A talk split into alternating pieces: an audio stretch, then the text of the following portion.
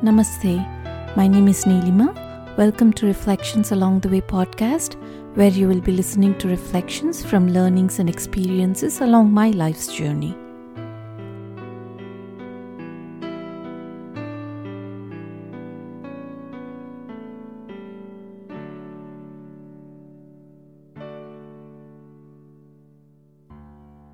In the last episode, we spoke about what Vedanta is, and uh, we completed the episode uh, talking about Mahavakyas. So, the last Mahavakya we spoke about was Aham Brahmasmi, which states that I am Brahman, the total consciousness.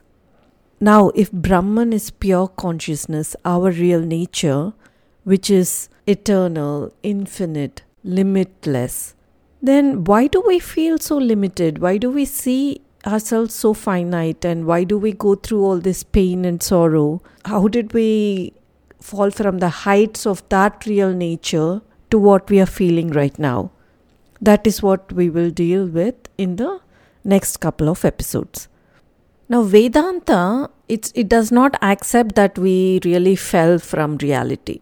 So, the Upanishads again and again and again they state that we are that supreme, we are that bliss filled reality, as the Mahavakyas state. But we feel ignorant, we don't feel limitless, we feel very limited, right? We experience the plurality of the outer world. But Vedanta states that all the limitations that we are experiencing is nothing but an illusion, which is because of our non apprehension of our real nature. Because we do not know our real nature, because we are ignorant of our real nature, that is why we experience the plurality of the outer world. Now, we all go through three states of consciousness, right? The waking, the dream, the deep sleep. We, all of us, have this experience. So, in each of these states, we have our own experience, which is unique to that particular state. Now, what Vedanta says or declares is that all these three worlds the waking world, the dream world, and the deep sleep world are unreal when we are seeing from the perspective of pure consciousness. Each of these states, each of these worlds have a relative reality only as long as we are in that respective state, right? We move from waking state to dream state, dream state to deep sleep state, deep sleep state to waking state. And when we move through these states, we abandon the other two, right? When we are in waking state, we abandon the uh, reality of the dream state.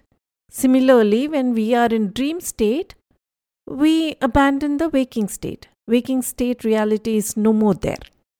So, what these uh, great saints and sages concluded was that the waking world has no reason to claim that it is a greater reality than that of the dream state or the deep sleep state.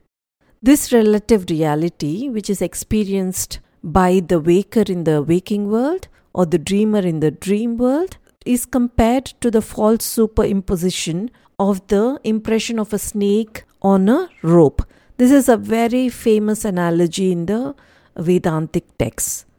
A person who is walking in darkness somewhere where there is no uh, proper light sees a curve like thin object and he's startled and just steps back because he thinks it's a snake. So there's so much fear within him, and then he starts sweating and all that. Then, like somebody brings over a flashlight, and he gets to see that that is not a snake on the ground, it's a rope. It's just a mere rope. Rope is what is real, but the non apprehension of the rope gave rise to the misapprehension of the snake. Because that person did not have the knowledge of the rope there because of darkness, he assumed that it was a snake. So the snake is an illusion in his mind, it does not exist in reality. Similarly, Brahman alone exists. When Brahman is not apprehended, then that non apprehension causes the misapprehension of the world. So, the entire world and uh, our ideas of uh, separate existence are nothing but superimpositions upon that one reality, Brahman. So, just like how the non apprehension of rope is causing the misapprehension of snake, and that gives rise to agitation. Similarly, the non apprehension of Brahman gives rise to the misapprehension of the outer world, which causes us to have agitations and feel limited. This non apprehension of Brahman is called ignorance, avidya. The macrocosmic aspect of avidya, so that it, which is like the ignorance of all beings, is called maya. So that's why maya is said to be the cause of the creation of the world just as ignorance is the cause of creation of our own subjective world. So, as an individual, I am Neelima plus ignorance. Similarly, Ishvara, the Lord of creation, is Brahman plus Maya. So Maya is it's an inexplicable power which is inherent in Brahman. Just as heat is a inherent power in fire. Fire and heat are inseparable, like two sides of a coin.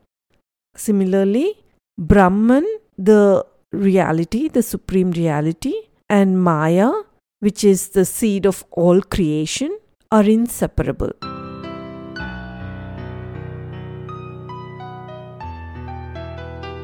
Thank you for listening to today's reflections.